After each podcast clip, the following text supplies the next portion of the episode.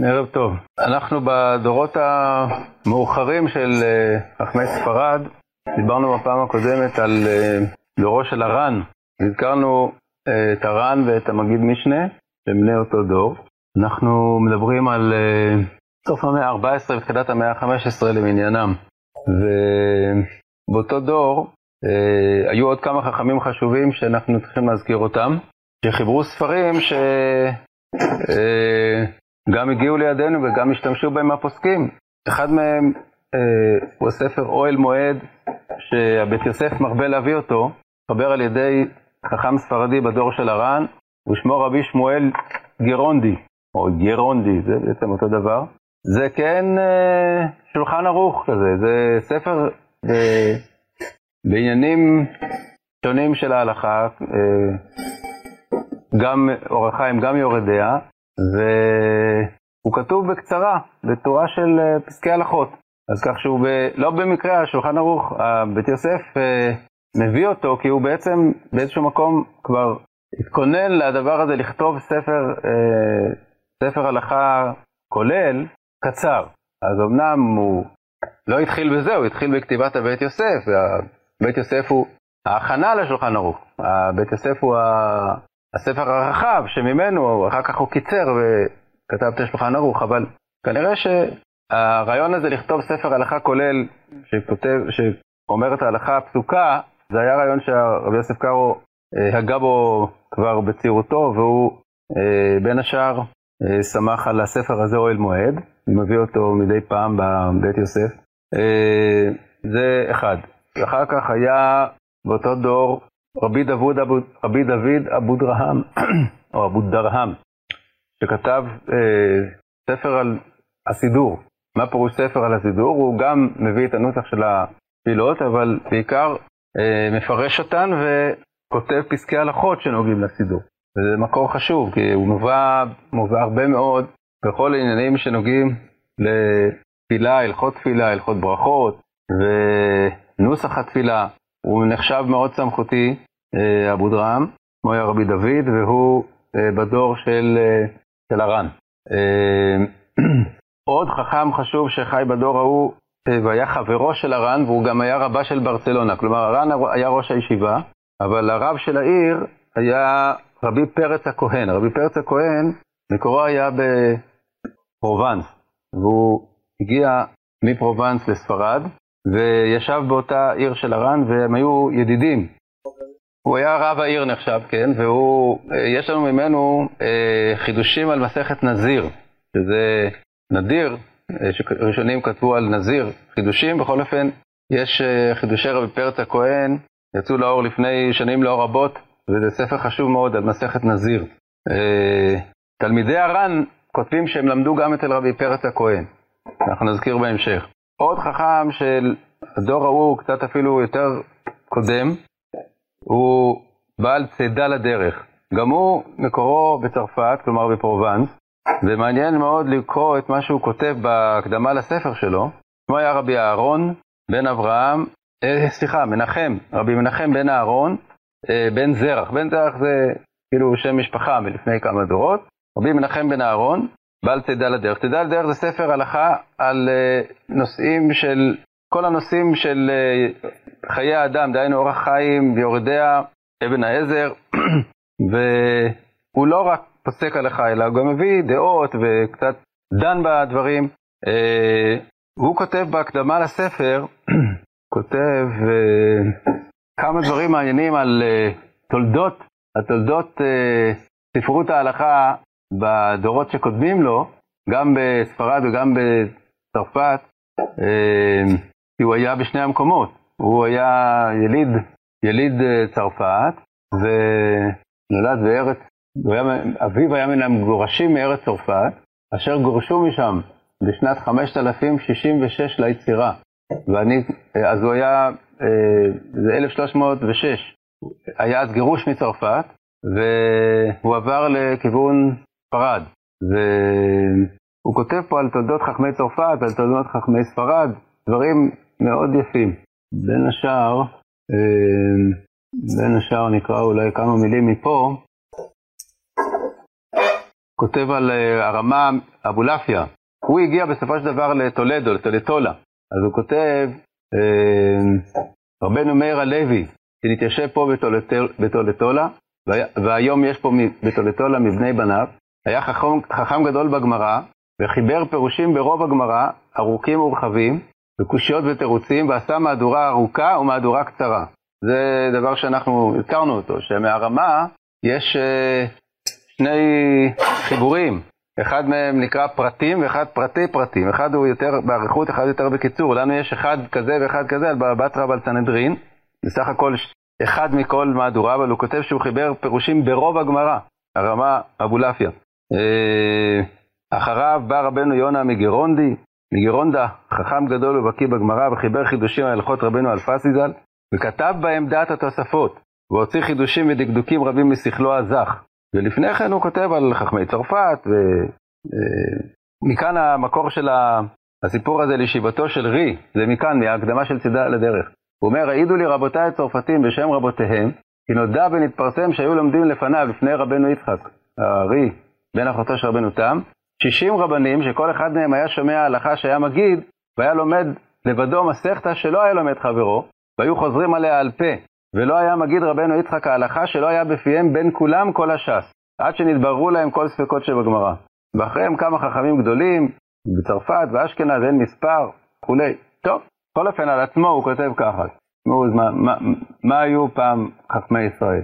אז uh, הוא אומר לנו שהוא גלה בגירוש צרפת, יחד עם אבא שלו, ובהיותי כבן י"ו שנה נשאתי אישה בארץ uh, נברה, בספרד הנוצרית. ובשנת 5000 פ"ח ליצירה, חרה אף השם בעמו, וימות מלך צרפת שהיה מולך על נברה, ויקומו עם הארץ ויבעצו יחדיו להשמיד, להרוג ולאבד את היהודים אשר במלכותם. ויהרגו באיסטיליה ובשאר המקומות בארץ כששת אלפים יהודים. אדוני אבי ומרתי אמי וארבעה אחים קטנים ממני קידשו את השם ויהרגום על ייחוד השם. וימלטה רק אני לבדי מבית אבי, נגוע ומוכה ומעונה, כי עשרים וחמישה רשעים הכוני ופצעוני, והייתי מוטל בין המתים ובין החיים, מבין הארבעים עד חצות הלילה, וכ"ג לחודש אדר. בחצות הלילה בא פרש אחד מיודעי בית אדוני אבי והוציאני מבין המתים והביאני אל ביתו, וגמל לי מחסד. כאשר העלה ארוחה למכתי רופא חינם, התברך, קיבלתי עליי לבוא ללמוד תורה בתולתולה. זה, זה, מה שהוא, זה מה שהוא קיבל על עצמו. כשהוא יצא מתוך הגיהינום הזה, אז הוא קיבל על עצמו שהוא יור... נוסע לתולתולה ללמוד תורה. הוא היה בן צעיר, בן, פחות מ-20. ובימים ההם למדתי כשנתיים ימים לפני מורי הרב רבי יהושע בן שואב נוחו עדן, זה התלמיד הרשב"א, ואחר כך באתי לשנת 91 ולמדתי עם רבי יוסף אה, כך וכך, והיינו חוזרים תמיד יומם ולילה מראש המסכתא בתוספות רבנו פרץ. ו... ובאותו זמן, בעודו חי הרב רבי יוסף, באתי ללמוד עם מורי הרב רבי יהודה נוחו עדן בתולתולה, סדר זרעים וסדר טהרות בשיטת הראש. רבי יהודה זה, זה בנו של הראש, רבי יהודה בן הראש, שהוא היה תחת אביו הרב של טולטולה. אז הוא מספר שהוא למד עם תלמיד הרשב"א, ולמד אחר כך אצל, תלמיד הראש, אצל בנו של הראש. למד איתו סדר זרעים וסדר טהרות בשיטת הראש, כלומר עם הפירוש של הראש, וחזרתי לפניו גרסת סדר מועד בסדר נזיקין. כל, כל, כל זה הוא מספר מה הוא למד בשנים האלה. רוב לימודנו בשיטת רבנו פרץ. רבנו פרץ, בעל התוספות, שדיברנו שבעצם התוספות האחרונים, זה היו תוספות של רבינו פרץ, ואותם למדו באותם הימים בספרד. אה, אם כן, אז דיברנו אבו דרעם, צידה לדרך, אוהל מועד ורבי פרץ הכהן. עכשיו נעבור לדור הבא, דהיינו הדור, הדור של תלמידי אה, הר"ן. אז בראשם אה, הוא הריבש, הריבש, רבי יצחק בר ששת, היה אה, ספרדי מספרד הנוצרית, אבל כשהתחילו הגזרות האלה, הפורענויות האלה בספרד הנוצרית, הוא ירד לצפון אפריקה ועבר ל, לעיר, אה, לעיר, או היום כבר זה נקראת מדינה, אלג'זאיר, דהיינו אלג'יר. אלג'יר הייתה מקום אה, יחסית נוח ליהודים, ולשם היגרו אה, כמה וכמה גדולי תורה מספרד, בראשם הריבש. מה? כן, זה היה בשנת אה, קנה, קנ"א, שהיו שם פרעות קשות בצפון ספרד, וקנ"א זה יוצא, כמה זה יוצא במעיינם? 391, 1391, סוף המאה ה-14. אז היו. היו שם כבר פרעות קשות, ויהודים נדדו דרומה, והריבש עבר מספרד לאלג'יר, והיה שם המנהיג של הקהילה וגם של כל האזור. אה, הוא היה תלמיד הר"ן ברבנו פרץ, הכהן, ויש לנו ממנו ספר תשובות חשוב ביותר, שו"ת הריבש, זה אחד, השובו, אחד השו"תים שהפוסקים סומכים עליהם בשתי ידיים. פוסקים, אני מתכוון, בית יוסף והרמה, ואחר כך האחרונים כמובן. אה, זה אחד. והשני, צעיר ממנו קצת, הוא הרשב"ץ, רבנו שמעון בן צמח דורן, שגם הוא הגיע מספרד והתיישב באלג'יר. יחד עם הריבש. הוא היה צעיר מהריבש וחלק לו כבוד כל עוד שהוא היה uh, בחיים, אז הריבש היה נחשב לרב, לפוסק, והרשב"ץ כאילו שני לו, אבל הוא היה גם uh, מרשה לעצמו להתווכח איתו בהלכה. אחרי פטירת הריבש, הרשב"ץ הפך להיות uh, גדול התורה ושכולם פונים אליו, והוא כתב ספרים רבים. הוא מונה בעצמו 14 ספרים שהוא חיבר, uh, על נושאים שונים ומגוונים. על הש"ס הוא לא כתב על הרבה מסכתות, הוא כתב על uh, ברכות, זה ספר מאוד חשוב, ספר קדושי הרשב"ץ על ברכות, כי הוא, הוא מאוד uh, נכנס לפרטים ו... מדייק בדברי הרשב"א ובדברי אה, ראשונים אחרים, ואומר סברות מחודשות משל עצמו, זה על חידושי הרשב"א על ברכות, הוא בעצם על הריף על ברכות. ויש לו על ראש השנה, ויש אה, כמה וכמה נושאים בהלכה שהוא כתב עליהם באופן מיוחד, כגון הלכות נידה, אה, הלכות אה, ליל הסדר, אה, יבין שמועה, זה אה, בהלכות איסור והיתר. יש לו אה, פירוש על אזהרות רשב"ג, דהיינו ספר מצוות. כי האזהרות, אמרנו, זה היה פיוט שכולל את התרי"ג מצוות. הוא כתב פירוש על האזהרות של רשב"ג בשם זוהר הרקיע. אז בעצם זה ספר על מניין המצוות. אה, אלה הם פחות או יותר הספרים החשובים בהלכה, והוא גם כתב בנושאי מחשבה, כתב פירוש רחב על מסכת אבות, עם מבוא גדול שהוא ספר מחשבה עצמאי, מנגן אבות. הוא היה רב, רב פורה מאוד, רב, אה, רב גוני מאוד, הרשב"ץ. כל הספרים האלה נמצאים, כן. אז זהו פחות או יותר עד המאה ה-15. במאה ה-15 אנחנו נעסוק בנפרד, כי המאה ה-15 זה הדור האחרון, הדורות האחרונים של יהדות ספרד לפני הגירוש, וזה כבר היה תקופה אחרת, זה כבר לא היה ממש תקופת הראשונים לתפארתה. אה, עוד הייתה שם פעילות תורנית, ועוד נדבר על זה, אבל זה כבר משהו קצת תקופת ביניים בין הראשונים לבין, ה, לבין האחרונים. אבל עכשיו שכחתי להזכיר תלמיד חשוב של הר"ן, והוא אה, הנימוקי יוסף, רבי יוסף חביבה. רבי יוסף חביבה בצעירותו למד אצל הר"ן. זה מופיע במקומות בודדים מאוד, שהוא מזכיר את הר"ן, מזכיר שהוא שמע מפיו של הר"ן, של רב, רבי, רבנו נסים בר ראובן, הר"ן בר, שהוא הר"ן המפורסם, הר"ן גירונדי, אה, אז הנימוקי יוסף למד אצלו. נימוקי יוסף כתב פירוש על הריף, לנו יש רק על מסכתות בודדות בש"סים, איפה שלא היה ר"ן, אבל הוא כתב על, אה, על, על רוב מסכתות הש"ס. ויש בכרכים נפרדים, יצאה גם מהדורה של כל, ה, כל הנימוקי יוסף שיש לנו, אה, חוץ מאשר אלה שנתפסו עם הריף, על המסכתות, בכרכים נפרדו עם חידושי, חידושי נימוקי יוסף. אז כך שסך הכל יש על הרבה מסכתות. אה, הוא כאילו המסכם של, מסכם של ראשוני ספרד, אה, אבל בכל אופן הוא מובא הרבה מאוד, אה, מובא הרבה מאוד בפוסקים. אה, אז ככה, זה לגבי תקופת הראשונים בספרד. רבי יוסף חביבה, רבי יוסף בן, בן חביבה, חביבה זה שם משפחה. מצאצאיו היה אה, המחבר של, ה, של העין יעקב, רבי יעקב בן חביב. אז החביב הזה זה בן חביב, אבן חביב.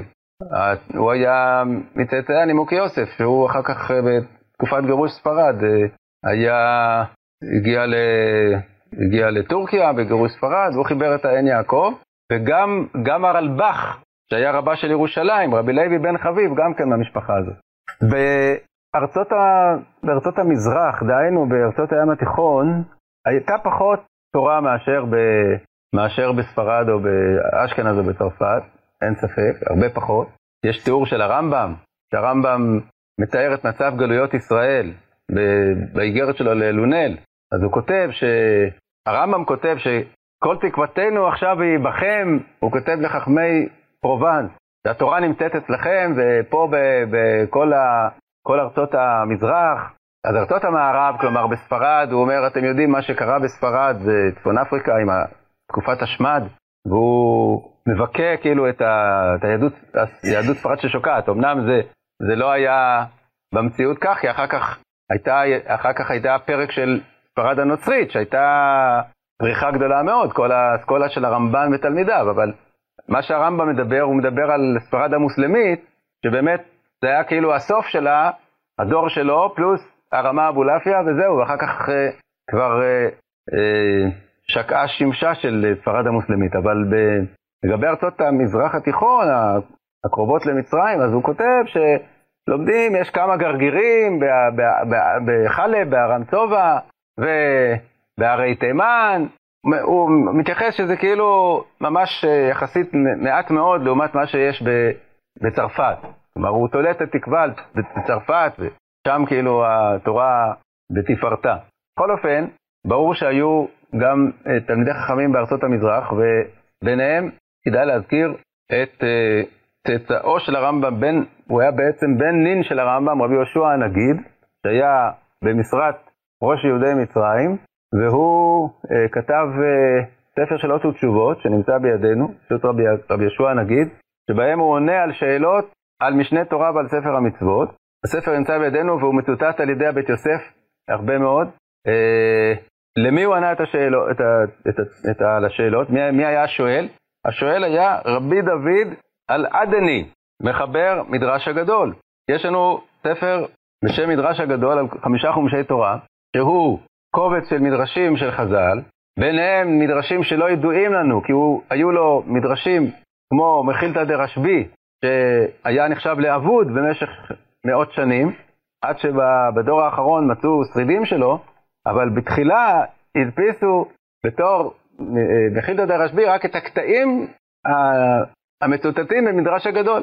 מדרש הגדול מצטט מחילתא דרשב"י, אז היה, היה רב דוד צבי הופמן בגרמניה, שהוא הוציא את המחילתא דרשב"י כביכול, כלומר, את מה הוא הוציא? את הקטעים שהיו במדרש הגדול. זה היה מחילתא דרשב"י לפני מאה שנה. אחר כך מצאו עוד חלקים של המדרש בגניזה, והוציאו מהדורה חדשה שכוללת את כל החומר שיש, שזה כבר אה, אולי רוב הספר, ביחד עם הקטעים של מדרש הגדול, אז זה כבר יוצא כמעט רוב הספר. בכל אופן, מדרש הגדול, הוא אסף את מדרשים של חז"ל, וגם אה, פסקים של הרמב"ם. היה עם זה תופעה מעניינת, שהיו, שחשבו, שמצאו איזה, מצאו איזה פסקה במדרש הגדול שהיא מתאימה בדיוק לרמב"ם, אז היו שחשבו שמצאו את המקור של הרמב"ם. הנה, המדרש הגדול מביא מדרש. בסוף התברר שהוא לא מביא מדרש, הוא פשוט מצטט את הרמב"ם. הוא פשוט אה, לקח את זה מהרמב"ם עצמו. כי הוא היה כמה דורות אחרי הרמב"ם, בדור של אה, רבי יהושע הנגיד, הוא רבי דוד, רבי דוד מעדן, רבי דוד על עדני. עדן זה, זה עד, עדן של היום, שנמצאת בדרום חצי האי ערב, והיא הייתה שייכת לתימן בעצם. זה היה, על עדנים זה היו נחשבים לתימנים. אז הוא, הוא התכתב עם רבי יהושע הנגיד, שלח לו את השאלות, ו, ואליו הוא, הוא כתב את ספר התשובות. אז uh, הוא היה תמיד חכם אחד חשוב בתימן, היה uh, עוד חכם חשוב בשם רבי דוד בן ישע, שהיה מחבר ספר מאור האפלה. מאור האפלה הוא גם כן אה, מדרשים, אבל יש בו גם חלקים הלכתיים, כמו במדרש הגדול, שהוא מביא כמובן ענייני הלכה. גם הוא אה, כתב מדרש מאור האפלה, הוא נמצא, הוא נתפס על ידי הרב קפח בדור הקודם, וידוע שהוא גם חיבר פירוש למשנה תורה, אבל הפירוש הזה לא נמצא בידינו. הוא נזכר כמי שחיבר פירוש למשנה תורה, לא ידוע על כמה ספרים, על כל משנה תורה, על חלק גדול. בכל אופן, הספר הזה לא נמצא בידינו. נמצאים פירושים אנונימיים, מה שנקרא, כלומר, אנשים, פירושים שאין להם שם המחבר, בכתבי יד. של חכמי תימן על נושאים מסוימים במשנה תורה. למשל, הלכות שחיטה, היו הרבה שפירשו את הלכות שחיטה, אה, הלכות אה, מסוימות שהיו נוהגות למעשה, והיה חשוב להם אה, שיהיו ספרים שמלמדים אותם באופן מעשי, אז, אז כתבו על, על משנה תורה של הרמב"ם פירושים, ואלה יש כמה וכמה, יש אפילו אחד שעובד עכשיו להוציא לאור פירוש אנונימי כזה של, על משנה תורה מתקופת הראשונים, אבל לא יודעים מי המחבר. זה לגבי תימן. עכשיו, היו, ב, היו ב, בחלב, כפי שאמרנו, היה בית מדרש שהחזיק אה, שנים רבות בתקופת הראשונים. החכמים הראשונים שם היו גדולי עולם. זה היה, היה רבי, רבי ברוך הספרדי, שהוא דמות אה, מסתורית קצת, הוא, הוא מופיע בתור ברוך הספרדי, ברוך מארץ יוון, רבי ברוך מארץ יוון וברוך אה, רבי ברוך מחלב. וכנראה שהוא היה בכל שלושת המקומות, הוא פשוט נדד, אבל הוא, אתם יודעים מי מזכיר אותו בתור רבי ברוך מארץ יוון מזכיר אותו לא פעם ולא פעמיים, הרייבד. מזכיר אותו בתור אה, אחד שאפשר לסמוך עליו, הוא כותב בפירוש היווני, הוא, הוא, הוא, הרייבד מזכיר אותו בתור אחד שאפשר לסמוך עליו. אז אתם יכולים לתאר לעצמכם שהוא היה גדול מאוד, מקורו היה בספרד, והוא עבר כנראה לבלקן ומשם עבר לחלב. זה אבל בתקופה קדומה, זה, זה בתקופה שלפני הרמב"ם והרייבד. אה, אחר כך היה אחר כך היה אה, רבי זכריה אגמתי, שהוא חי, בתקופ, חי בתקופה של אחרי הרמב"ם, וחיבר ספר הנר. ספר הנר הוא, הוא ספר שמכיל פירושים חשובים מאוד של הגאונים, רבנו חננאל, הרמב"ם, פירושים שלו בעצמו, והוא גם כן אה, מהחכמים החשובים שחיו בחלב, והיו גם לדורות יותר מאוחרים אה, היה שם בית מדרש, הרמב"ם מזכיר את המקום הזה כאחד המקומות הבודדים במזרח שיש שם בית מדרש קבוע חכמים גדולים. אז ככה שבמצרים, תימן, אה, סוריה, הייתה, היו מרכזים יחסית קטנים, אבל שהחזיקו מעמד תקופת הראשונים. כמובן זה לא כמו מה שהיה באירופה, לא מה שהיה באשכנז וצרפת, ולא בספרד, וגם לא כמו בצפון אפריקה. אבל בכל זאת, בכל המקומות האלה שהיו קהילות יהודיות, היו שם, אה, היו שם גם חכמי תורה. אה, אנחנו בפעם הבאה, בעזרת השם, נחזור לפרובנס, כי אנחנו עצרנו באיזשהו שלב, שעברנו לרמב"ן בבית מדרשו בספרד, צריך להמשיך את בית המדרש של פרובנס אה, עד הגירוש של יהודי פרובנס, שזה בסך הכל לא הרבה שנים, אבל בכל זאת מדובר עוד על כמה דורות שבהם הייתה יצירה ויצירה אה, מעניינת וחשובה. למה? כי היצירה של פרובנס התגלתה בעצם רק ב, בעשרות השנים האחרונות. כלומר, מהראב"ד ואילך, מהדור של הבעל המאור והראב"ד ואילך, לא היו ידועים לנו סדר הדורות של חכמי פרובנס ו- וספריהם, עד לדורות, ממש לעשרות השנים האחרונות, שגילו ספרים שלמים של חכמי פרובנס והוציאו אותם לאור. והיום יש לנו רצף של הדורות מאחרי הרייבד עוד שלושה ארבעה דורות של חכמים בפרובנס, שמכולם היה ידוע גם הוא רק בתקופות, לא, רק בדורות אחרונים, המאירי, הוא היה היחיד שהיה ידוע, ועכשיו ידועים עוד כמה וכמה חוליות ביניים, בעזרת השם, בפעם הבאה.